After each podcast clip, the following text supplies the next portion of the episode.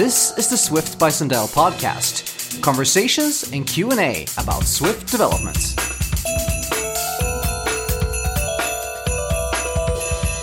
Hi everybody and welcome back for episode number 39 of this podcast. I'm your host, John Sundell, and this, ladies and gentlemen, is the 2018 Swift by Sundell holiday special. And of course, a holiday special means that we need to have some very special guests on the show as well, which we do. First up, our first guest, he made a sneak appearance this fall on the Rapid Fire Interviews episode. He's an iOS developer at Lyft, the creator of SwiftLint, and the co-host of the Swift Unwrapped podcast. Welcome to the show, Mr. JP Simard. Hi, John. Really happy to be back on. Yeah, it was uh, great to have you on back then, but as we promised, you know, you would be back for a proper episode, so here we are. And of course, uh, for our second guest, we thought who better to join us than JP's fantastic co-host of Swift Unwrapped. He's an iOS developer at PlanGrid and the founder of Swift Weekly Brief. Welcome to the show, Mr. Jesse Squires. Hey, John. Uh, happy to be here. Thanks for having us on. Yeah, it's really great to have both of you guys on. So, uh, how are you doing? Are you in full preparation for the holidays? Yeah, I'm definitely in, in full holiday spirit here, and I'm excited that we finally get to do our, our crossover episode of uh, Sundell by Unwrapped. Yeah, exactly. Yeah, because Sundell Unwrapped doesn't sound that great, right? yeah, same here. Um, things are winding down at work for the most part, and I'll be taking off shortly to uh, spend some time with uh, friends and family. So, yeah, doing well. That's perfect. So you guys are doing some really great work with Swift Unwrapped, which is an excellent podcast. And if you're not yet subscribed to that one, make sure to check it out after you finish this episode, of course.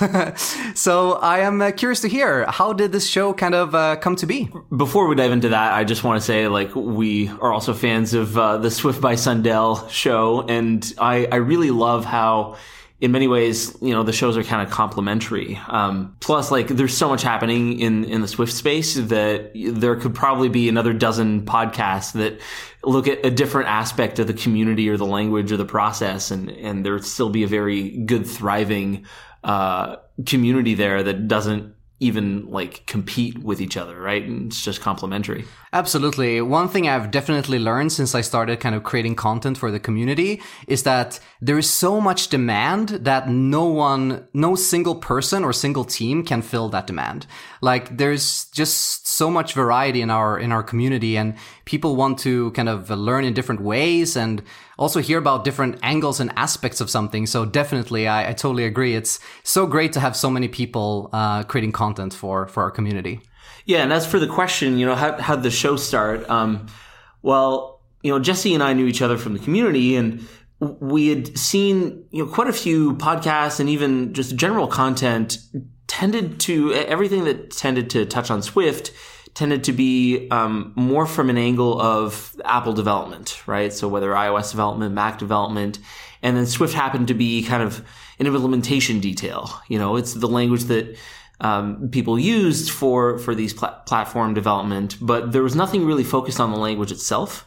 And that's where Jesse and I started chatting, and we realized that uh, it could be interesting to talk about the the language itself and uh, more that perspective rather than um, coming at it from an Apple developer's point of view. Yeah, and at the time, uh, I was still uh, doing the newsletter uh, weekly, and we thought it would be an interesting project to basically take that into uh, podcast form. Yeah, absolutely. And what I really love about Swift Unwrapped is uh, you do such a great job of covering Swift evolution. And like J- JP mentioned, it's like that's why uh, all these shows that exist are very complementary because on this show, for example, we don't really talk so much about Swift evolution. So uh, I'm really curious to to hear kind of how how do you follow Swift evolution? Do you kind of follow it very closely, and how do you kind of um, feed feed that information kind of into your show? Yeah, I I used to follow it uh, very closely um, when I first started the newsletter, and uh, that just kind of happened uh, organically for me. Uh, originally, I was just writing about things on my personal blog, and then I spun up the Swift Weekly Brief uh, site and newsletter uh, once um, there was a lot of interest in that uh, from the community, and then kept that going for a while. Uh, and it's currently being run by uh, Bas, who's doing like a great job. Uh, now I did it for, I guess, two years, um, and then um, kind of asked the community to take it over. Um, but uh, yeah, in the beginning, it was like a very organic thing for me because uh, I was just super interested in uh, what was happening, and I felt like it was useful to uh, to write about. And um, now, the Swift Weekly Brief is pretty much my main source for like keeping track of proposals and what's happening and what's coming up. Isn't that amazing that you kind of started something, you started a project, you kind of bootstrapped it, you ran it for two years, and now that same very project is being run by other people and it's your main source of information?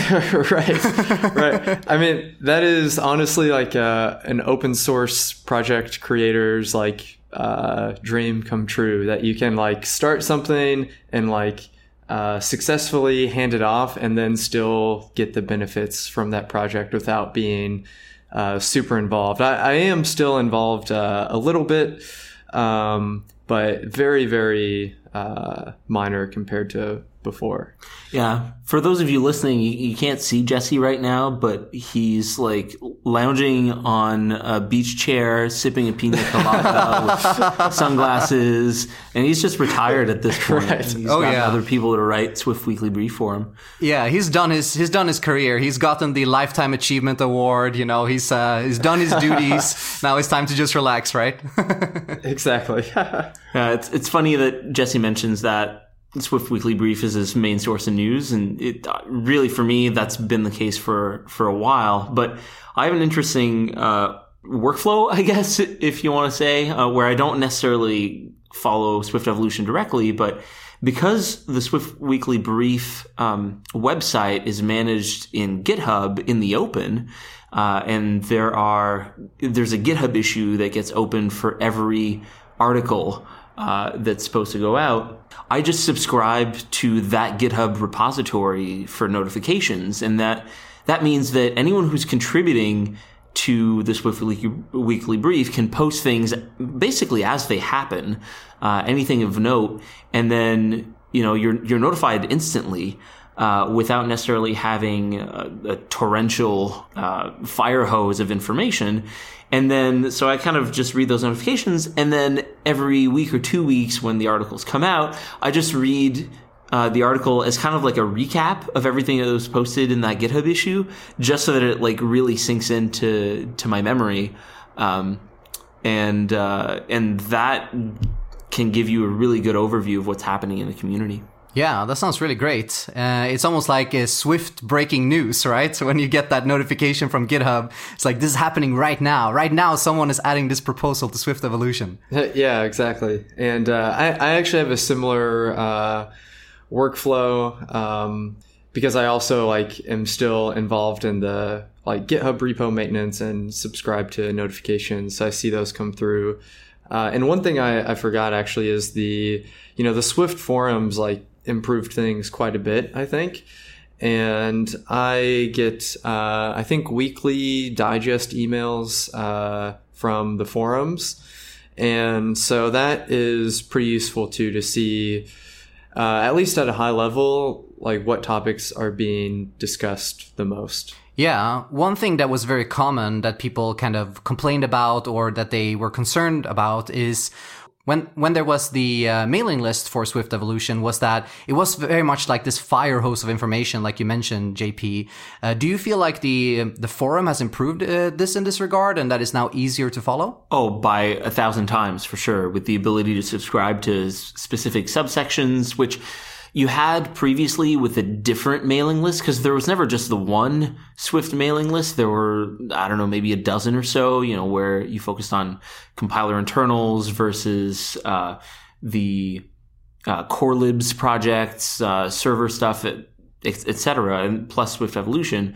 But now you can really subscribe to very fine grained focus areas of the forums or just a single post or just post by a specific person, eh, or or that digest, which is extremely useful. I also subscribe to that. What would you say? Like, what is the kind of good what is a good level for someone who is kind of just a swift developer working on swift code uh, building apps? What is like a good level of involvement to have in swift evolution? Uh, like obviously like listening to your show uh, getting the swift weekly brief maybe looking at the forums uh, but what kind of level would you recommend that someone who is uh, who is curious but maybe doesn't have a lot of time to invest? Like where do you recommend that people start yeah, I'd strongly recommend just uh, reading the Swift Weekly Brief um, articles as they come out. It's only every two weeks, and it takes about two or three minutes to read through it.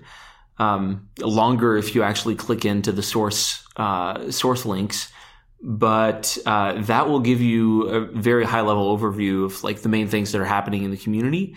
Um, and if if you don't even have that amount of time, um, there are some really good collection of kind of what's new in Swift X that people like Paul Hudson do. Uh, I believe you do, right? Um, and uh, Ole Begemann as well.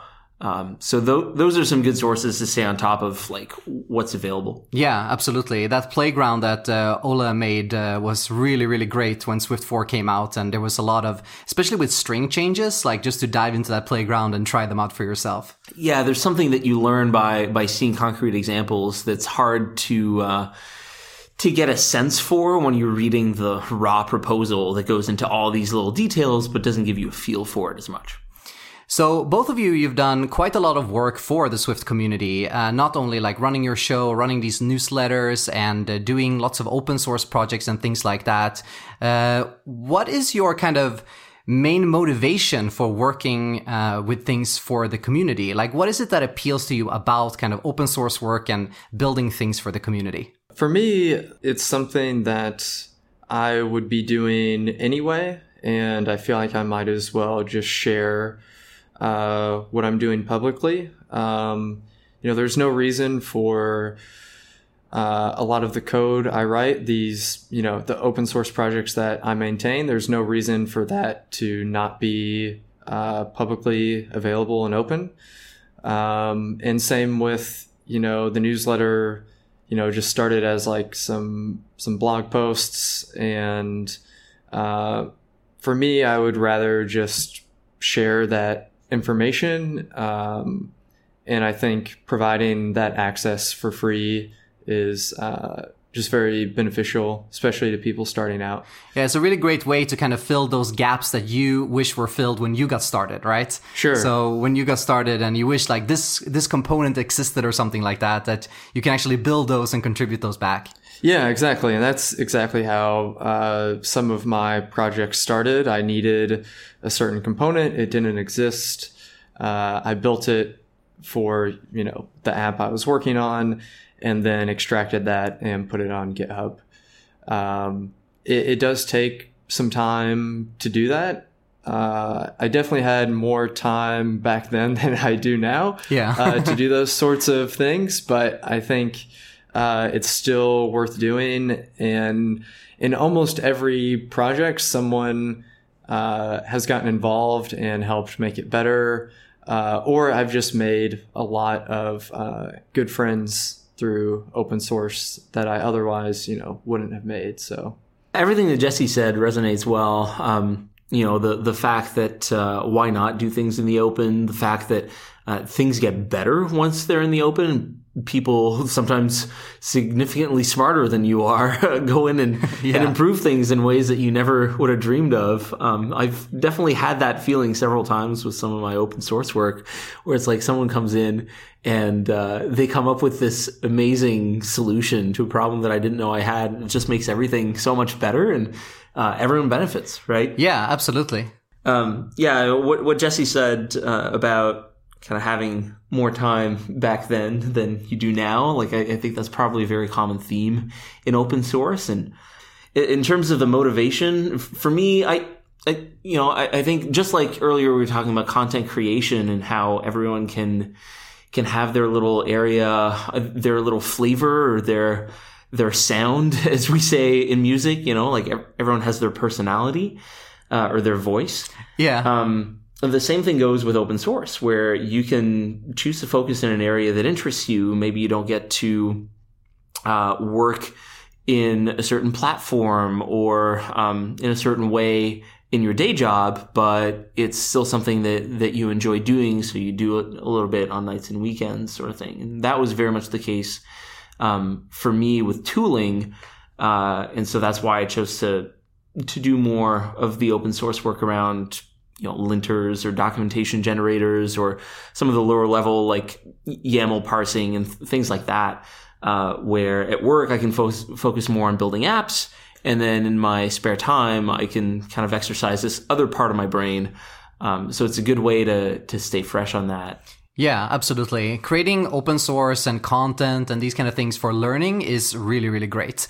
And like you say, like in your day to day, depending on kind of what kind of app you work on, chances are that you're not working with, you know, exactly the hottest new framework and the thing that you really want to, you know, learn and get into. And for me, that those were things like, for example, game development and like one of my first open pro- open source projects was uh, Unbox, which was a you know JSON parser, and it wasn't like in my day to day, building a JSON parser kind of came up, but it was something I could use in my day to day. I can use it to build the apps that I was working on. And I think often you can find those kind of tangential kind of connection points with your uh, hobby projects or with things you do with for open source that you can then really benefit from uh, as you're building apps and as you are working on your day job. Yeah, those are really good tips.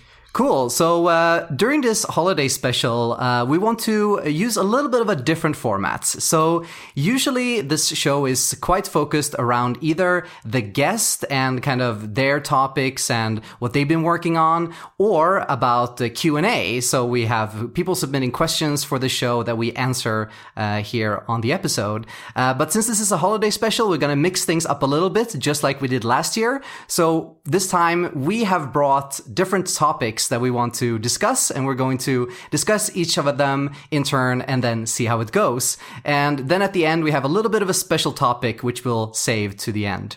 Uh, but I'm going to kick it off here, and uh, I want to ask you, uh, what has been the biggest way that you've changed the way you write Swift code during this year? So, what kind of thing in 2018, like what kind of framework or new technique that you've learned, or something else that you've started adopting, has made like the biggest impact on how you write your Swift code?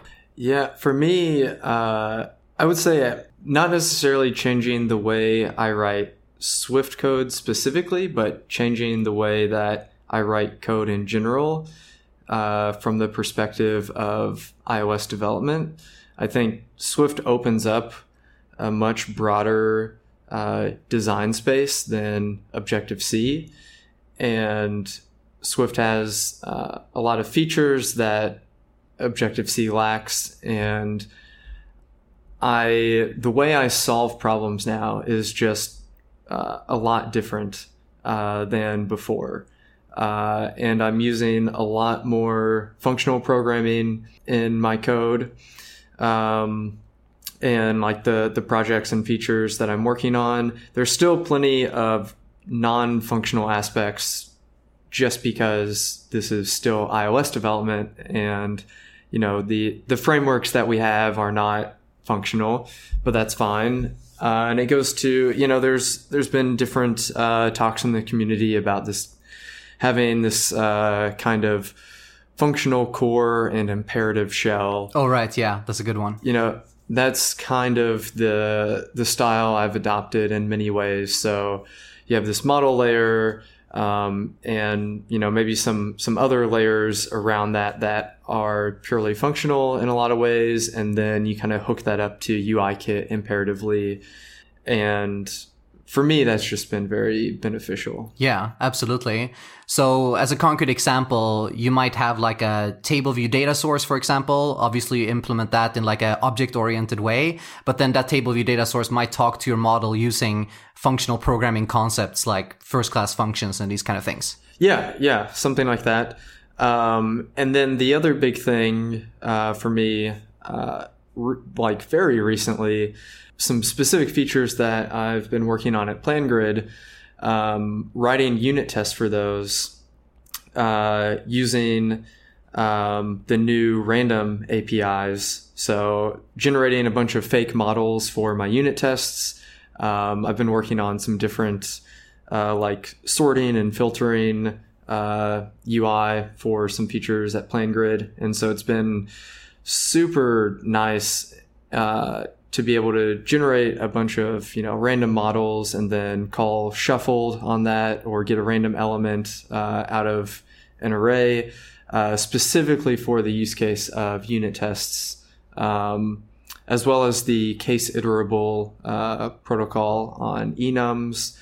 Uh, yeah all, all, of these like uh, newer features i guess they landed in swift 4.2 yeah exactly. Um, yeah have been uh, massively beneficial for me for uh, writing unit tests uh, for different things. Yeah, absolutely. And do you use those kind of uh, random features? Do you use them to kind of prevent false positives and to kind of detect regressions and these kind of things? Uh, yeah, yeah, exactly. Awesome.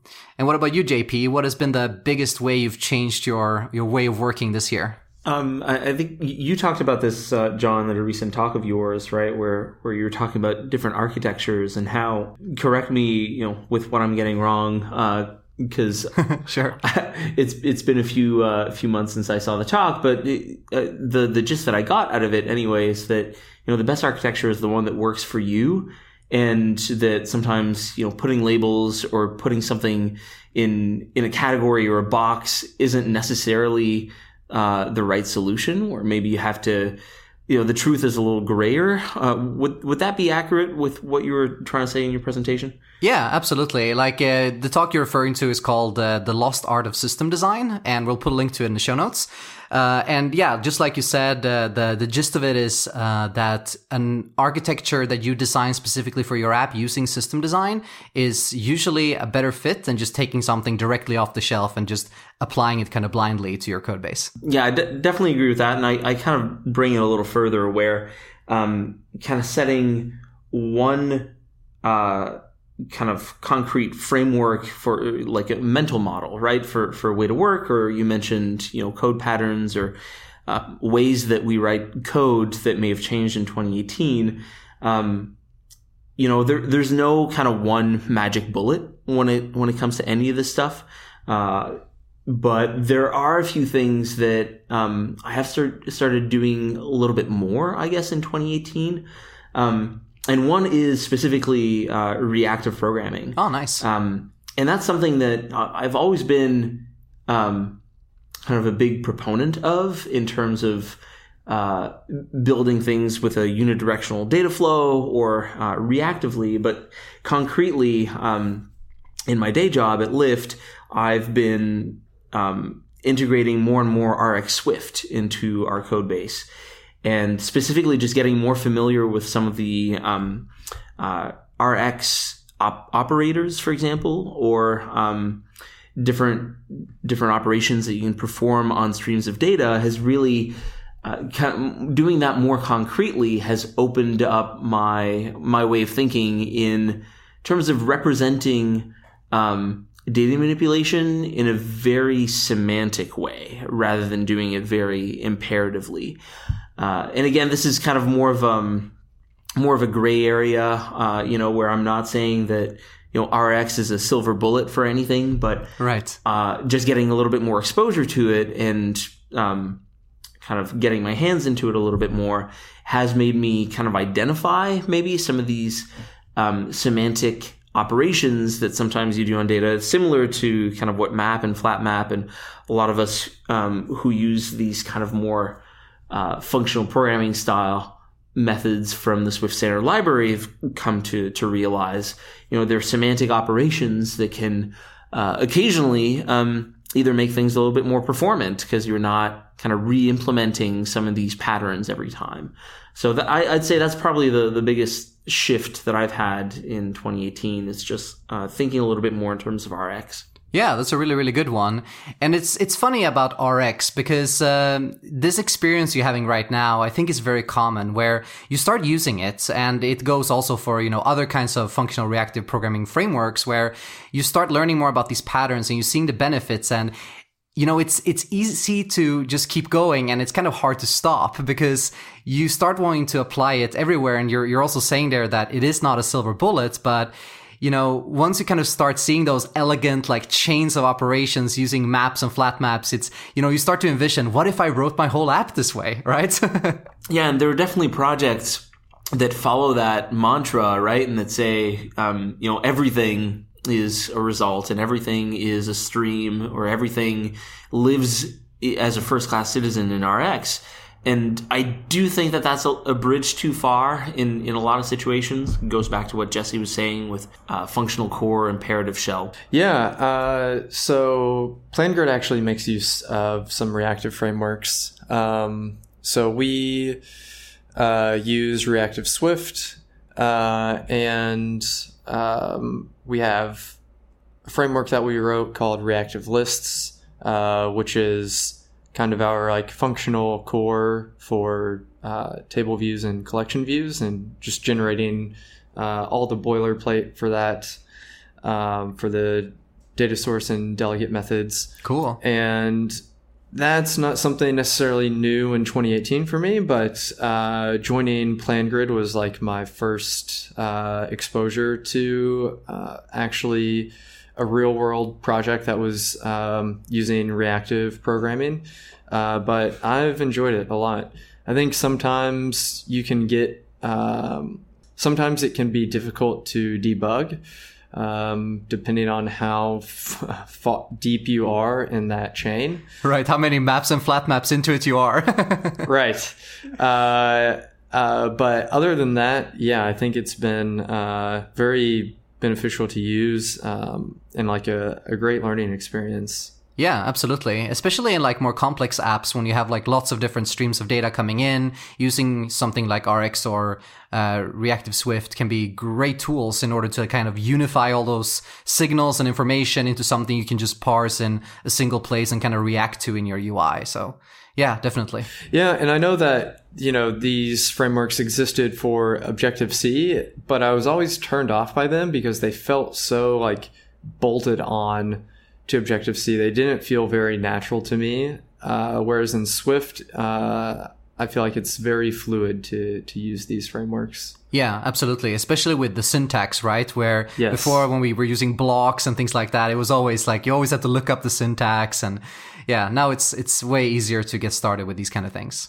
Mm-hmm. So uh, for me, I think my biggest change uh, kind of ties back a little bit to what Jesse said earlier, which is. Um, like some of Swift's newest language features. So uh, this year we've gotten things like automatic implementations of codable, uh, of equatable, hashable. We've gotten uh, case iterable, and a lot of sources of boilerplate has really been eliminated if you know we use the latest Swift version.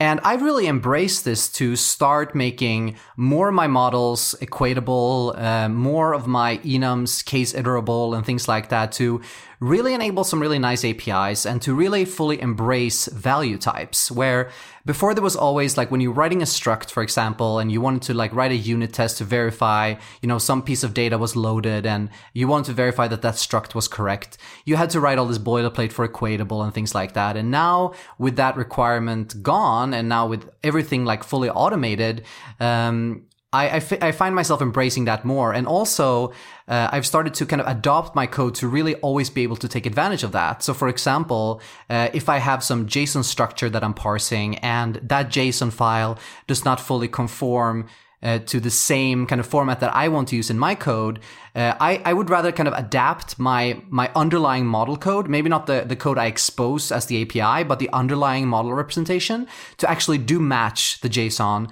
uh, in order to take advantage of those automated features. Because I feel like just removing that boilerplate really makes me so much more productive.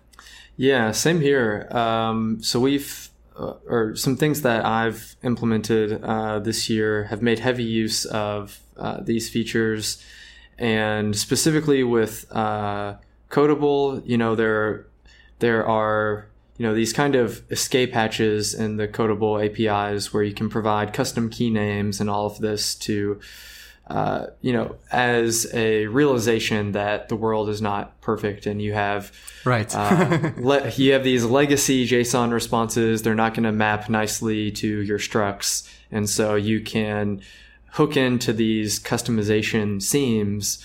Uh, but what I found to be uh, much nicer is to just write a like raw response struct so I get all of the generation for free, and then I can take that struct and use that to initialize something that is is better in the code that's like more public facing and keep that uh, like raw response struct private um, and just not have to worry about any parsing code or any codable customization um, and just getting all of that for free so yeah, that that's been massive for me too. Yeah, that's exactly what I do, and it also eliminates a whole suite of bugs, right? When you are diving in and you're doing your own JSON parsing, yeah, when you yeah. can just take advantage of that compiler checked code, it's just so much nicer. So yeah, big thumbs up for automatic generation of codable conformances. Super cool. Yeah, there's like a common theme here with everything that we said, and that's you know, if you can reduce the amount of code that you can write yourself, uh, you'll really get a lot of good wins. Whether that's using an RX operator that semantically does what you want instead of writing that implementation yourself, or whether that's uh, using the compiler generated um, codable or case iterable or equatable uh, uh, conformances, etc. Um, it, it's really all in that in that spirit of doing less work and having fewer opportunities to shoot yourself in the foot. More code, more problems, right? yeah, you should put that on a bumper sticker. Yeah, absolutely. All right, JP. So, what have you got for us? What's your topic? So, uh, John, before the show, asked us to to pick a topic that we wanted to to cover. Uh, the three of us up here, and one of the things that um, I sometimes think about, but we in the community don't often kind of articulate or talk about, is the fact that Swift has this sort of duality of openness where um, there's actually a ton, and there's so much that's being done in the open, and there's often more than people realize, right? And by in the open, I mean the fact that um, Swift Evolution is public facing and, and encourages contributions from from the community, but also from uh, the code standpoint, um, people contribute pull requests or patches uh, tracking bugs. All this is done in the open, but the, also there's a ton of tooling that's done in the open. But ultimately, the way that most of us experience Swift is via Xcode, or it is uh, on Apple platforms where we're we're deploying these these applications, and so there's an interface there where uh, things do need to hook in to some closed source components, whether that's closed source Apple frameworks uh, like Foundation or UIKit or AppKit, etc. Uh, whether it's closed source IDEs like Xcode or whether it's closed source operating systems like macOS or iOS.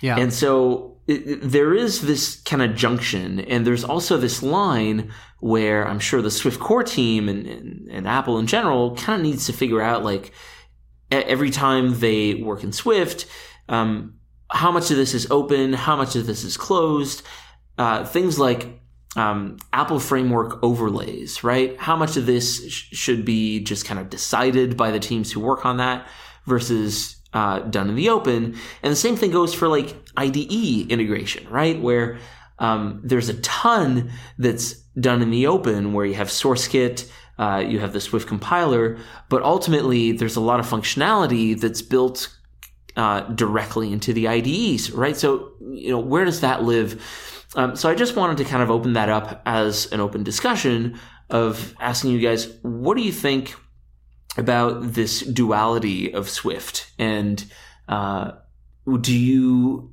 do you agree with where Apple tends to draw that line? And maybe what are some of the pros and cons of doing it in this way? Yeah, that's a really, really good question. Yeah, I think this has like massively improved over the years. Um, I, you know, as more and more components are uh, open sourced, um, and more libraries are just like started uh, from the beginning in the open, uh, like Swift syntax and uh, LSP, language server protocol. Yeah. You know, in the earlier years, I felt like it was very, we pretty much only had the language uh, being open source, um, with maybe a few exceptions. And I felt like there was a lot more um, that was kept internal to Apple. Uh, but now I feel like that um, is is diminishing uh, fairly quickly, um, especially this year with all the projects. Also, the the SwiftNIO stuff. Yeah. Um, it, it just feels like a lot of open source projects are coming out of Apple now. It's like they they created that GitHub org, and there's just a the Swift repo and uh, the relevant uh, LLVM forks. Um, and that was pretty much it. And now, if you go to their GitHub org, there is just a ton of stuff. Yeah, it's like the floodgates have opened, right? exactly. Yeah, yeah. Yeah, everyone go open source stuff. Yay, let's do it. Yeah, so Right. that's it's really cool. Yeah. Yeah, I totally agree with you. Uh, you can definitely from the outside, you can kind of see a little bit of a cultural shift happening. And maybe this culture already existed as kind of like a subculture within Apple because you also have to remember that Apple is a very big company, right? So it's not like you know everyone thinks the exact same way in the in the whole company uh, but it really feels a bit like you know from the outside there's this, this shift going on where like you mentioned jesse like more projects are not only open source like tada look it's open source it's already finished but they're actually started and developed in the open which is a big difference Yeah, for sure. Uh, so I think there's been a massive shift over the past year, maybe two years. Yeah, what's interesting is if you contrast this with, uh, you know, prior to Swift being open sourced, and there were a lot of discussions in the community about, well, you know, Apple has promised that they will open source Swift, but how will they do it, right? Will Yeah. they kind of throw a tarball over a wall onto opensource.apple.com and uh, kind of not talk about it? Uh, and, and and there were even lively debates as to whether or not Apple would even ever consider posting stuff on GitHub. And fast forward to where we are now, where uh, there are new projects almost every month that come out. Um, eh, there's probably like uh, three or four dozen open source projects on on GitHub.com/Apple right now. Yeah, it's super cool. Uh, but I think you hit the nail on the head there, JP, with that the fact that we have all these open source projects and that Swift itself is open source and it has an open source driven kind of design process. All that is really amazing, but we still have this kind of sometimes a little bit awkward middle layer, which is how Swift integrates into the SDK and into UIKit and all the tools that we use every day to build apps. Because for example, one, one interesting thing was in Swift 4, for example, there was this promise of very few source breaking changes. And that was true for the most part when it came to the language. And I, and I'm sure there was a ton of effort going into actually making that happen in a backwards compatible way because there was some really major language features being introduced. But then you open up your Xcode project and as a user of Swift, you see 1000 compile errors, right? Because even though Swift, the language didn't change, all the kind of translation layers between the SDK and Swift, they ended up changing quite a lot. So I think that that kind of middle step there is, is kind of what you're referring to, right? When you're talking about that, you know, that divide that you have that closed source world and the open source world. And there's this kind of bridge between them. Yeah, that's definitely one of the manifestations of it. And you know, I I, I didn't mean to come off, uh, you know, negative in any way because I, I think um, I, I'm blown away by the level of openness there is today at all. I just thought it was interesting to focus on on that interface between the open and closed, and um, just to bring a little bit more light to that. And yes, the the SDK overlays is one of the ways in which the this duality manifests itself. Um, but there are other ways as well, right? Such as, um, and, and one of the things that comes to mind is the fact that Xcode is, if- for everything you want to say for it, it's a very full featured IDE. And a lot of the primitive operations that you do uh, that relate to Swift are uh, provided for in the open, but um, you still can't build IDE like functionality directly on top of sourcekitd, for example, right? There's a ton of coordination that happens um, at at the IDE level that um, kind of makes me question, you know, like how useful are these components when um, they're they are done kind of half open and half closed when you know Apple itself doesn't necessarily directly just use the the open stuff, um, or if they do, there are a lot of layers of closed stuff in between. Um, it, it really kind of dilutes some of the value that you can get out of this, right? Like you're not going to see a tutorial for saying like, here's how you can build IDE like functionality on top of SourceKit. And this is why, uh, SourceKit LSP is extremely promising. Well, this kind of makes me think if, uh, it would be really interesting if, for example, Xcode was kind of like continuously delivered, uh, based on the iterations of Swift itself. So imagine a world where a change get merged from Swift uh, or in Swift in the language itself or in the compiler, and then immediately, like the next day, there's a new version of Xcode already with that feature embedded, like kind of continuously delivered uh, to the developers. Uh, what do you think about that? Would that kind of kind of solve this issue in a way or kind of address it, or would that just be a terrible idea? So this already sort of exists with the toolchains menu because uh, Swift.org slash downloads hosts um, nightly builds of the entire Swift toolchain, which doesn't just include the Swift compiler, but uh, standard library, um, tooling, SourceKit, etc.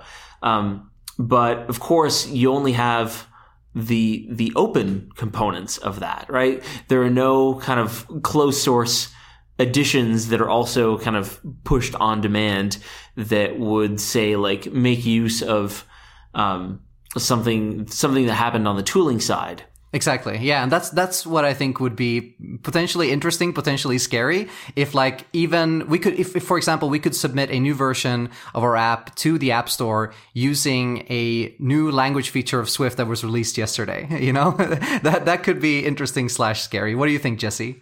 Yeah, I'm more on the scary side of that. and based on uh, the folks at Apple that I'm friends with that I've talked to, uh, we probably don't want to be using uh, nightly builds of Xcode. Right. Uh, uh, I think just like any project, nightly builds can be very unstable, um, and I think uh, it'd probably make for a frustrating uh, workday to to be on nightly builds. but it is it is an interesting idea. Yeah.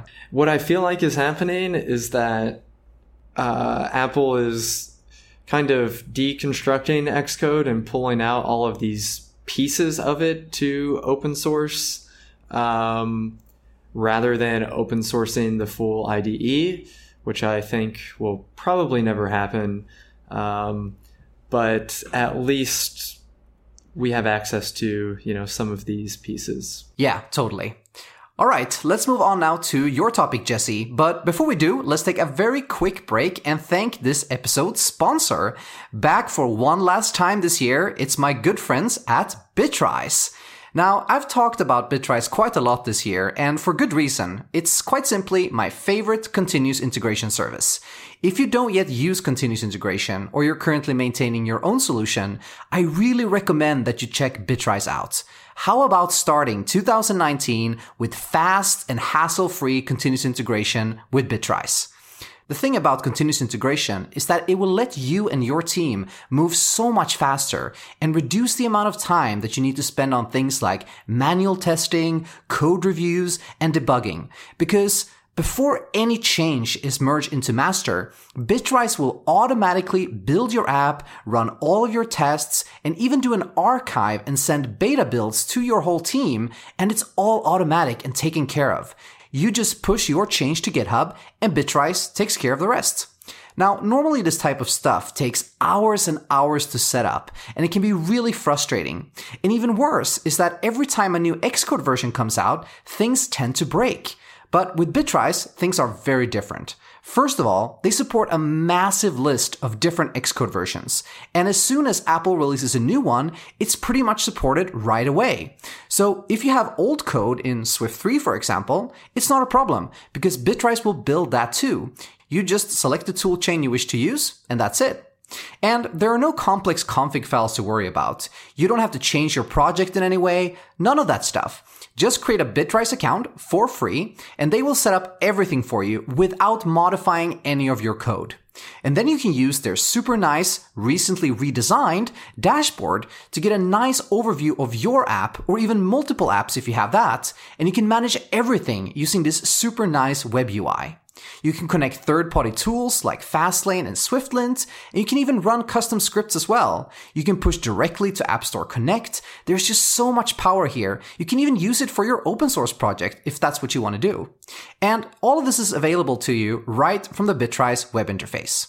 So check out Bitrise today by going to go.bitrise.io slash Swift to sign up for Bitrise for free and to help support this show.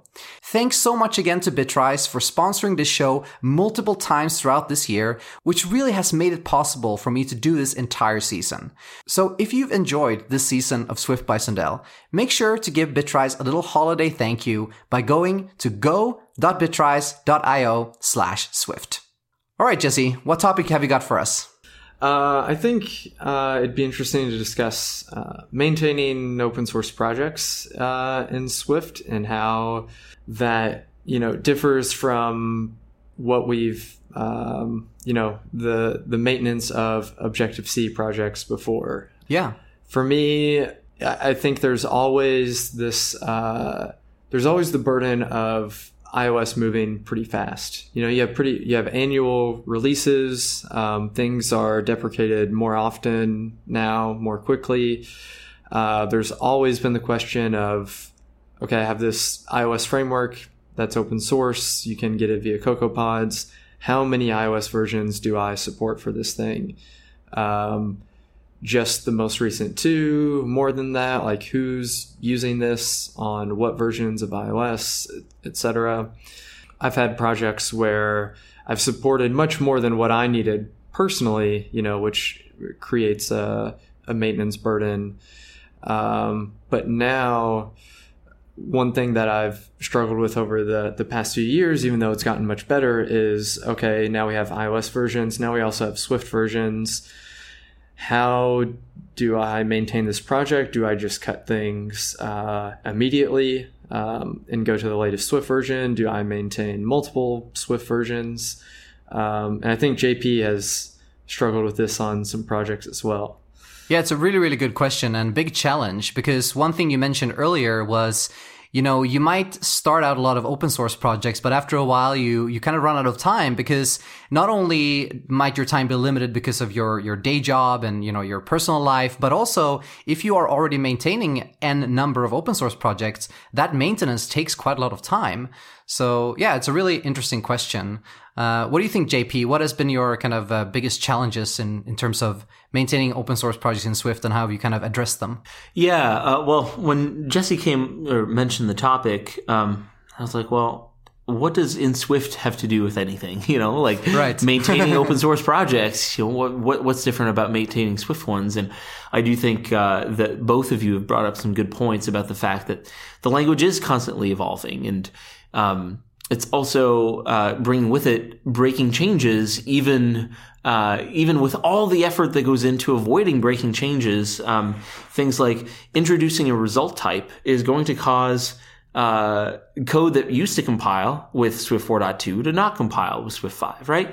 And and these are conscious decisions, and they're probably for the best. But it does mean that uh, they add up, and so you go back like two years and try to compile something with a recent version of the Swift compiler, you're going to have to dig through quite a few fixits and quite a few uh, issues where sometimes the migrator alone is, isn't enough to do. So as a maintainer, you know, do you do you choose to um, uh, take on that burden so that your users don't necessarily have to? And I think it's there's no right answer there. I think it depends for each project.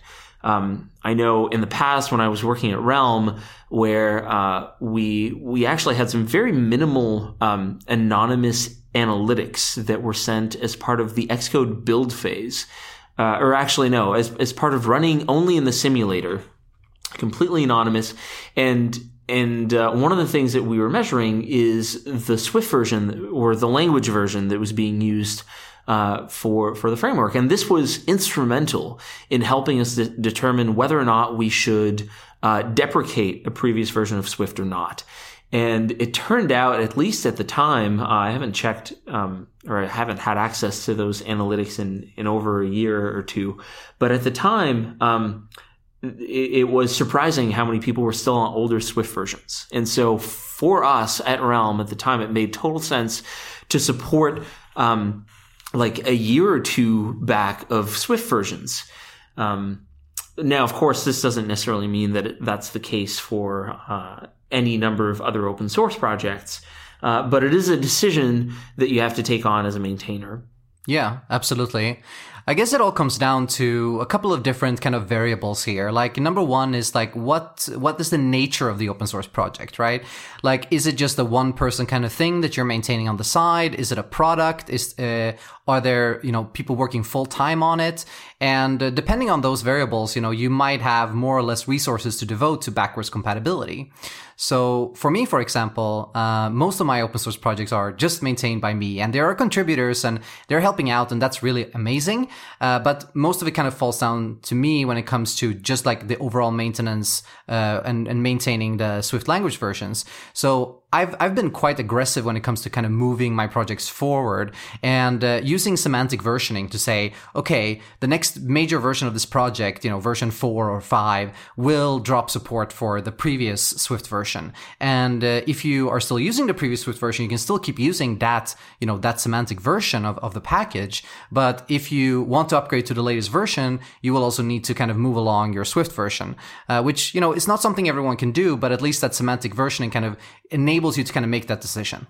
Yeah, and, and that's really a fine approach, uh, and it's probably something that makes sense for most open source projects. But uh, I do want to just urge listeners, if you do maintain an open source project, to just ask yourself the question, you know, what is the burden of continuing to maintain uh, a previous Swift version? And in in my experience, for a lot of projects, that burden really isn't too high. Where if you have, if you have access to a CI system that is free for open source projects, which there are several, where you can specify what version of Xcode that you're using, for example, um, you know you can continue to test your project on CI for those versions, and then if you add uh, just a handful of shims to whatever um, APIs that you're calling into that have changed over time, then uh, you're really localizing some of this debt, if you will. Um, and and think for you know every user of your project that is encountering kind of a Swift version change, um, that really kind of multiplies the amount of effort that uh, needs to be put into to like update a project, for example. Um, so just just to ask yourself those questions, and it's quite possible that the answer is going to be yes. Be aggressive in only supporting the latest version. Use semantic versioning, um, but it may not be, and it's worth just asking yourself that question. Yeah, that's a really really good point.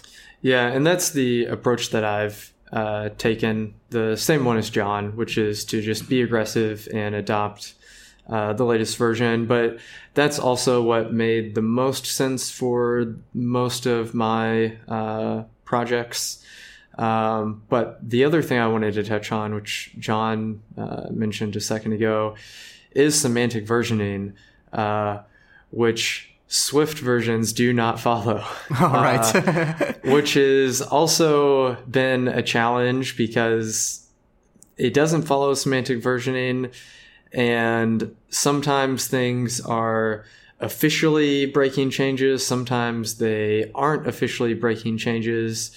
Uh, and no matter what, there's always like unofficial, subtle things that will break code in a new Swift version because a bug was fixed that was uh, allowing invalid code to compile in the first place. So you have like all these weird uh, cases where um, it, it's really hard to determine uh, what is happening between Swift versions, if it's like actually breaking or not.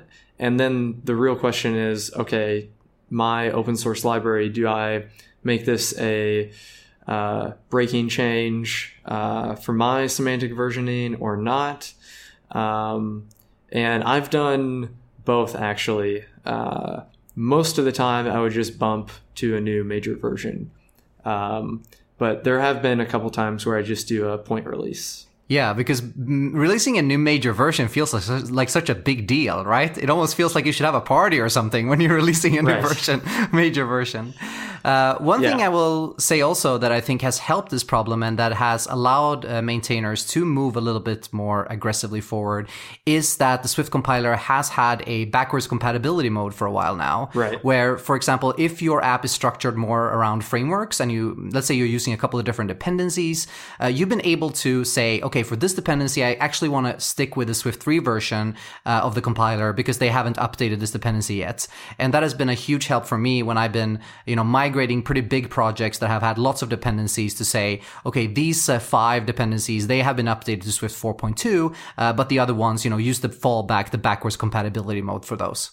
Yeah, that was a massive help for me as well. Uh, and it also reduces the burden on uh, maintainers uh, to give them more time to to migrate their own projects uh, without people you know, breathing down your neck and filing tons of GitHub issues on you uh, to yeah. migrate your project quickly because it's breaking their project. Um, they could they could do that, and uh, you'd have a bit more time to migrate slowly. Yeah, absolutely. I do wonder how the story will change when uh, Swift is ABI stable, because um, you'll definitely have whether you like it or not, you, will have your your version of uh, your your built dependency running on uh, different Swift versions, and maybe this is more of a, a language consideration than, but but there are some uh, library evolution concerns to keep in mind. So I'm just curious.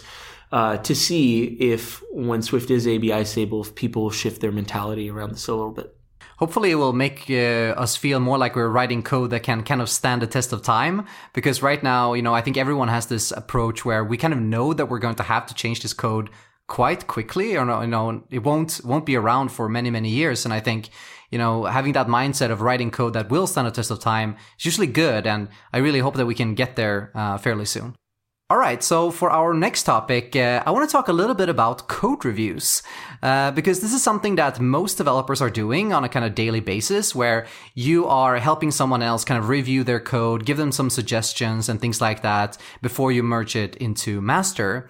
So I want to hear for you, uh, what do you think are the biggest values of doing code reviews? Like, how, how, how does it help you kind of catch errors and what do you focus on when you do a code review? For me, I think code reviews are uh, mostly, uh, well, I guess twofold. Like, there's a learning opportunity for you to uh, improve something uh, that could be better.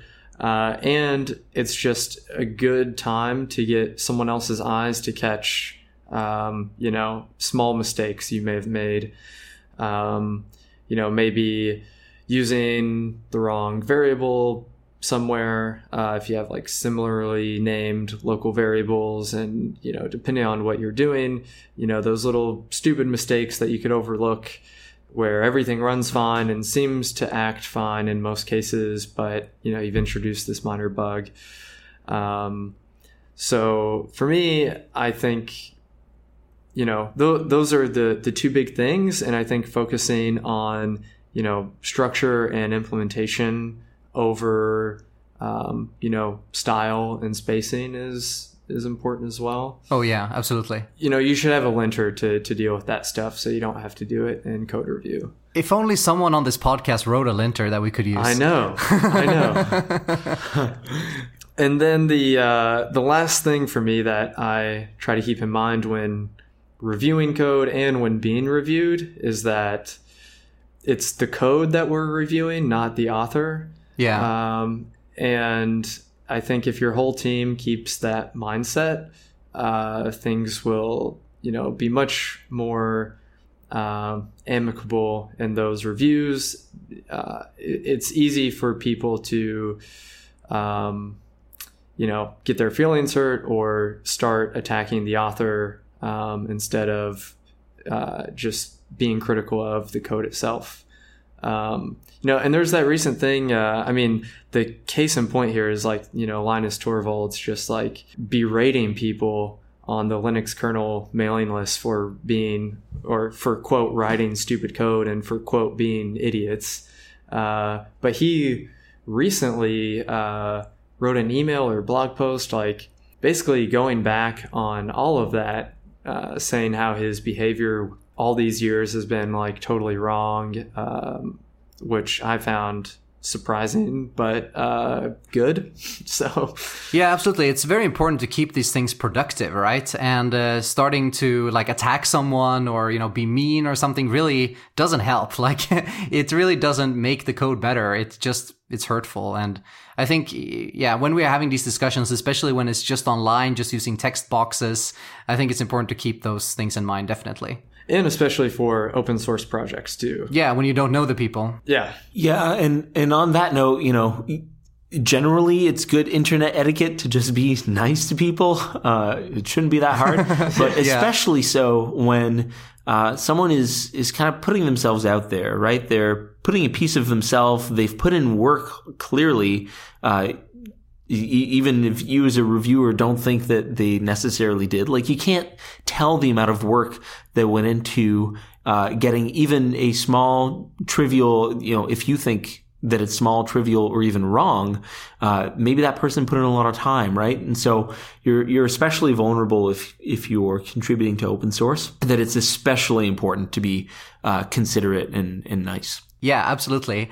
One thing that I always try to keep in mind is uh, to not only point out kind of flaws or areas of improvement, but to also give praise because uh, we're not doing code criticism, right? We're doing code review, which means it's great to point out, you know, here's where you use this variable incorrectly, or, you know, this pattern could be improved, or have you tried using this other API instead? And also to try to phrase kind of those suggestions as questions and, you know, really suggestions instead of like, you know, really pushing your own opinion too strong.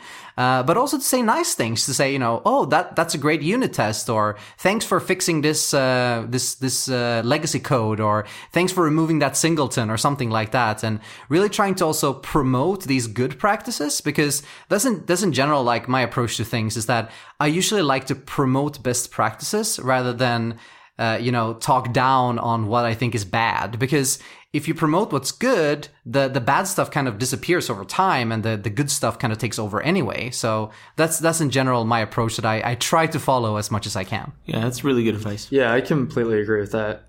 Uh, I just want to add uh, one more thing on on the discussion code review, um, and I think it, it extends what both of you said. Um, but it's really how do we get consistent you know, how do we set up a process where you can get consistently good reviews, right? Uh, whether that's for an open source project or at your company. Um, you know, you don't just kind of want to have a good one-off review. You'd, you'd like that to be the norm, right? And I think some of the ways in which you can do that is definitely to apply uh, some some of the tips that you just shared, but it's also um, uh, I think part partly on automation to if if there's anything that should be done uh, for every pull request or for almost every pull request, right? And whether that's kind of maintaining a consistent code style or that's having uh, a consistent uh, documentation um, approach, right? Or unit tests or, or, or, things like that, or adding something in a change log, for example. Um, automating that as much as possible will kind of gently nudge code reviewers into focusing on the other stuff, which is uh, arguably more important and ultimately why we need humans to participate in code review, right? Yeah. Um, so that's one thing that I, I'd strongly encourage is is to think of if there's anything that um, can be automated, especially in code review, then it probably should. Um, that way, and anything that uh, kind of gets uh, gets you style nits or like nits on process isn't coming from a human. It's coming from a bot, which tends to uh, feel a lot better because you're not being like attacked or critiqued rather by a person, but rather just by a machine. And programmers are kind of used to that already.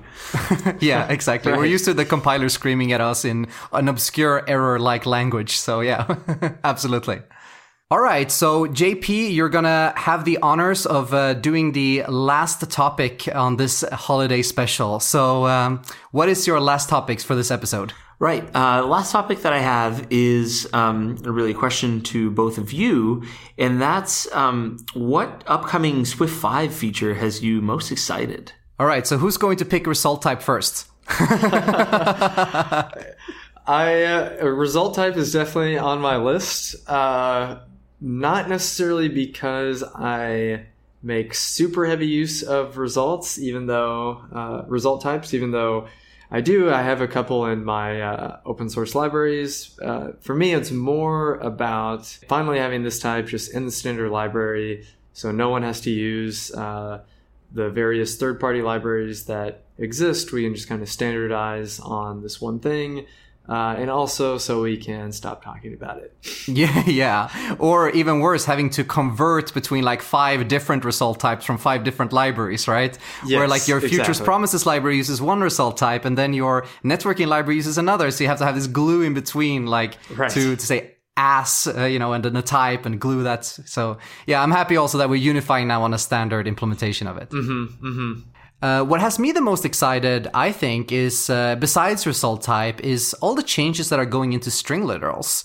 So um, there's a bunch of new features about um, string literals. For example, you, we will now be able to use so-called raw strings, which is uh, when we want to use a string and we have lots of like special characters in there. For example, we have quotation marks or backslashes or something. And this is very common if you are, for example, you're writing some unit tests and you want to test like your, you have some HTML parsing that you want to test, for example. It's very common to, to have lots of those special characters. And now we'll be able to say with a little hashtag in front of the string literal, we'll be able to say, treat this as just a raw string, no special characters or no, not, nothing, nothing of the sort. And uh, th- that I think is really cool. And there's also new things also about interpolation as well. So we'll be able to do more powerful string interpolation. So uh, I'm always happy when there's new string stuff because, you know, every single app on the planet uses strings. So I think that's great. It'd be really hard to write uh, a valuable Swift program that doesn't use str- strings. Yeah, absolutely. That'd be a good challenge. It all comes down to strings and numbers, right? That's what all programs are made of at the end of the day. We'll, we'll leave that as an exercise for the listeners. Yeah, absolutely. Um, I'd be remiss if I didn't share the fact that Swift Unwrapped covered two uh, episodes specifically on uh, the topics that we just talked about, where raw strings is covered in episode 67 and the result type is, ep- is episode 69. absolutely. We'll put a link to both of those in the show notes. So make sure to check them out. Also, somewhat related to strings uh, is the there are a couple different uh, proposals on adding uh, character properties, uh, like some Unicode improvements, and then the character properties uh, proposal, so you can do things like say is emoji, is ASCII, uh, is white space. Uh, whereas right now, um, a lot of that you have to kind of do manually, uh, or there are some like foundation APIs you can use. Um, but that's something that I think I'll uh, use uh, pretty heavily. I think a lot of this new string stuff is just like minimizing boilerplate, right? Where in Swift 2 or 3, you know, we had to write all this boilerplate to even, you know, check the length of a string. and uh, now, you know, some of those things are implemented as convenience APIs. And what I like about that is that they're implemented in a way where it's easier to use, but it's still retaining that strong UTF-8 type safety under the hood that Swift strings have, which, you know, is a really great quality. Yeah, definitely. Uh, and these uh, the the properties to kind of uh, dig into uh, the underlying uh, UTF-8 representation and having these more semantic uh, convenience APIs. You know, like is whole number, is currency symbol, etc., are super useful. I think. And what about you, JP? What's your favorite or most anticipated upcoming feature in Swift 5? Well, I love how the two of you really focused on like the biggest banner features, and I, I let you go first, so it's fair. Um, so, so I will cheat a little bit in that Swift Five will enable this, but it's not necessarily part of the language. Um, I'm extremely excited for SourceKit LSP, which will be uh, available starting with Swift Five. And um, I really do think that uh, that'll enable a new kind of era of openness and cross compatibility for Swift tooling, um, and especially Swift development, especially across platforms. Uh, so I'm I'm very excited about that. Yeah, that's going to be really cool. I, I really love the fact that now, uh, starting with these kind of things, with the uh, LSP implementations, uh, we'll be able to write our own editors that actually use the proper auto completion and have third party editors such as Visual Studio Code support them kind of out of the box. I think that's going to be incredibly powerful, especially for Swift on the server. Yeah, spoken as someone who uh, knows how to implement a Swift editor. Uh, yeah, exactly. I, am gonna have I'm gonna be able to delete a lot of my code, which I always like when I can do it. Hey, that's in keeping with the theme of uh, less code is better. Exactly, exactly. More code, is more problems. exactly. That's my bumper sticker. Uh, I want to ask you a follow up question, which is there's a new feature also in Swift Five called Dynamic Callable, and this is the latest in a series of kind of more dynamic features added to Swift, mostly to be able to support bridging to languages like Python and JavaScript. So how do you feel about these dynamic features where soon we'll be able to even call methods and things in a more dynamic fashion? Uh, do you feel like this is something that kind of fits into Swift or do you feel like it's something that's kind of tacked on top? Uh, so I think it should be very cautiously and rarely used, um, but that it does enable some nice syntactic sugar uh, for things that would otherwise just be too um, too unsightly to use, right? And so Python interop um, or interop with other dynamic languages does fit fairly well here, um, just because the alternatives are are worse. But I just wouldn't jump to this as the first solution for really anything. Um, I would try to design something in maybe a slightly more type safe way uh, whenever possible. Yeah, I think those features are really interesting. Um, but my perspective is that the the primary motivation there is um, it's a way to uh, push or encourage uh, Swift adoption even more by saying, look, you can still use all these good libraries in these other languages because we have this really good interop story in Swift. Um, so if you want to use all of these really nice NLP frameworks in Python, you can still do that and you can still write Swift. It could also be really interesting for tooling and things like this and to write more kind of meta level code. And yeah, I'm definitely going to explore these things to see, uh, you know, what you can do with them. But it kind of feels a little bit like, you know, there, in, in Objective C, there was always this discussion around associated objects you know and some people they they were making heavy use of associated objects and macros and these kind of things and some people they just kind of completely banned them from their code base. And i feel like with these kind of features we might end up with similar discussions where you know in a pull request talking about code reviews right? Someone adds like something with dynamic callable and then there's this whole flame war you know starting which is you know should we or should not should we not open that pandora's box yeah, and that's a really good analogy. The analogy to, to associated objects in the Objective C runtime or, or method swizzling is another one where it, it has its place in time. Yeah. Um, but you should really be very aware of the downsides and um, carefully consider alternatives. Like, especially in the dynamic callable case, if you're trying to say like you know one of the potential use cases is uh, if you're writing bindings for um, for a database and you don't necessarily know what columns are in the database at compile time. It, but an alternative, there's so many other alternatives that might, that have different trade-offs.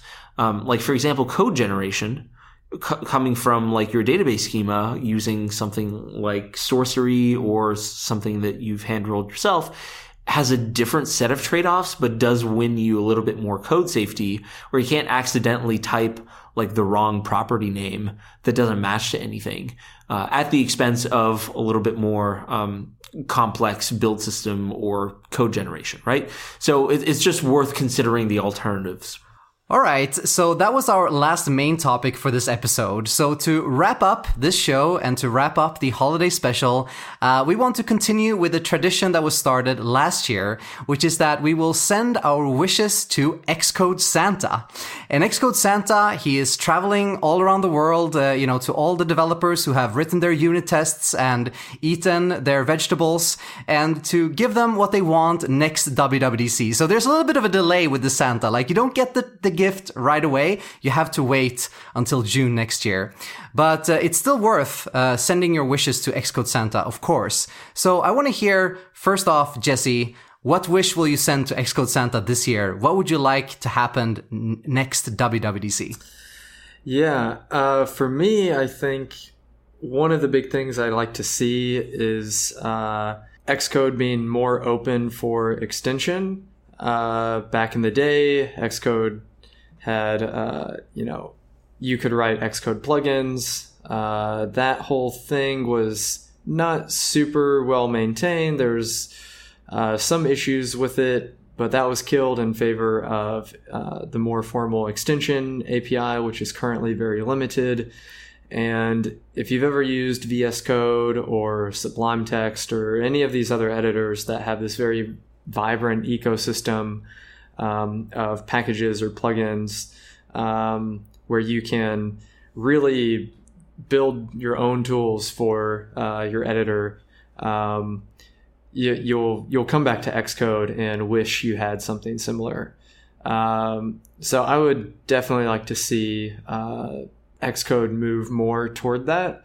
Um, and you know some of the the things we've talked about uh, today might help open that up, like the LSP uh, framework.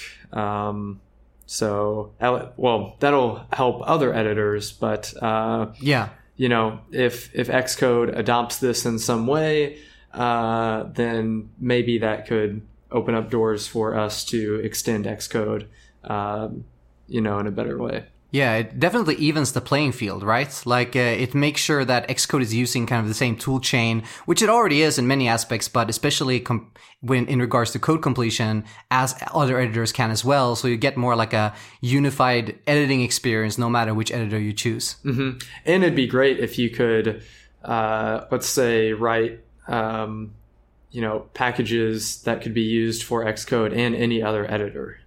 So I'm going to piggyback on that because that was exactly, or or this is getting to my wish for Xcode Santa, uh, and I've been trying to write my unit tests for you. So hopefully this happens.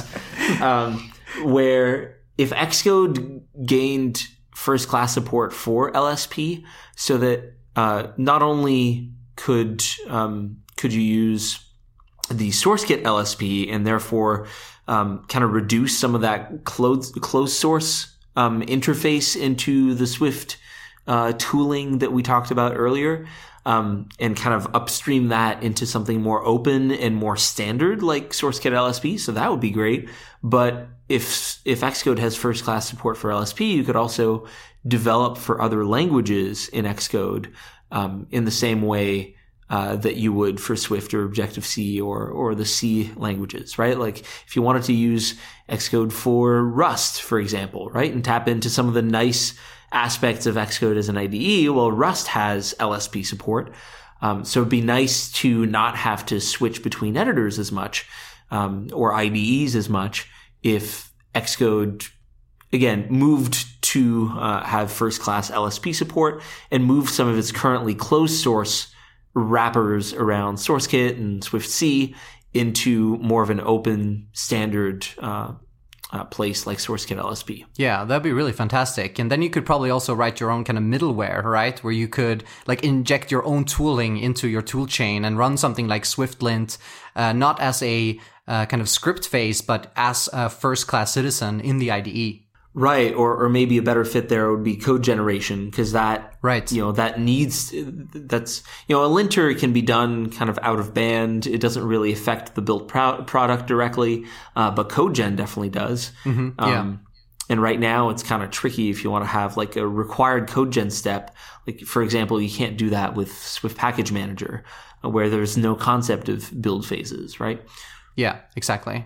Um, and and more on that, you know, this this is kind of a stretch goal because um, Xcode does a lot, and it does a lot that uh, the language server protocol spec does not um, specify, right? Doesn't define support, for example, even for basic syntax highlighting, and that's in in the process of being added, but wouldn't it be great if Apple was pushing the spec forward? And in order to meet this goal, they actually kind of improved LSP in general so that, um, you know, everyone could benefit from this. That, that would really be uh, a very good gift.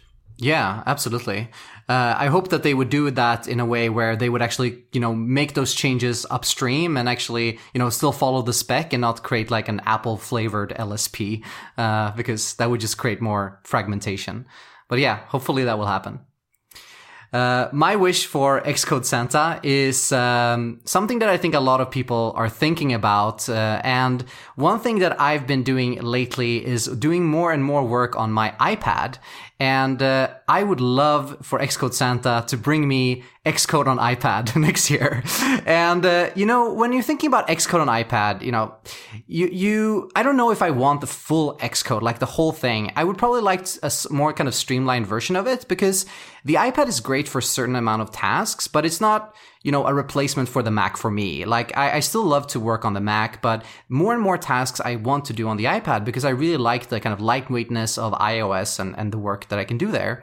Uh, but I would love to be able to write more sophisticated code on the iPad than I can with Swift Playgrounds, which it's very clear when you use Swift Playgrounds that it was written for education. And that's great. Like it's, it's amazing that there's an app on the iPad that people can use to learn how to code. But I think there needs to be a different app for people who are, already know how to code and just want to get work done. And uh, to do this with Swift Playgrounds right now is a little bit like an uphill battle. And I would love to see more like a more sophisticated IDE uh, for Swift on the iPad. Absolutely, I would love that, and that that would probably convince me to to actually buy an iPad. Yeah. Awesome. So uh, that's all of our wishes. We're going to package them up. We're going to put out some binary cookies for Xcode Santa, and hopefully our wishes will come true. Uh, but that's it for this episode, this holiday special. So I want to thank both of you, JP and Jesse, so much for joining me on this special episode. Thanks for having us on. Yeah, thanks so much. Yeah, it was a lot of fun. Uh, so, uh, if people want to check out your show, they want to check out the work that you've been doing, uh, open source, etc., and find you online, where should they go? Uh, you can find me, uh, Jesse underscore Squires on Twitter, um, or jessesquires.com for my blog and everything else. You can find me on Twitter at SimJP, and the show is also on Twitter, Swift underscore Unwrapped. Perfect. And uh, you can also find me on Twitter. I am at John Sundell, and you can find the show notes for this episode at swiftbysundell.com slash podcast slash 39. Thank you so much to Bitrise for sponsoring this episode. Uh, and thank you so much, everybody, for listening. This is the end of season two of the show, but don't worry, this show will be back again early next year, the last week of January in 2019 for the third season. So all that remains is for me to thank you so much, everybody, for this whole season. And I wish you a really happy holidays and a fantastic new year. So thank you so much, and I'll talk to you in the next season. Música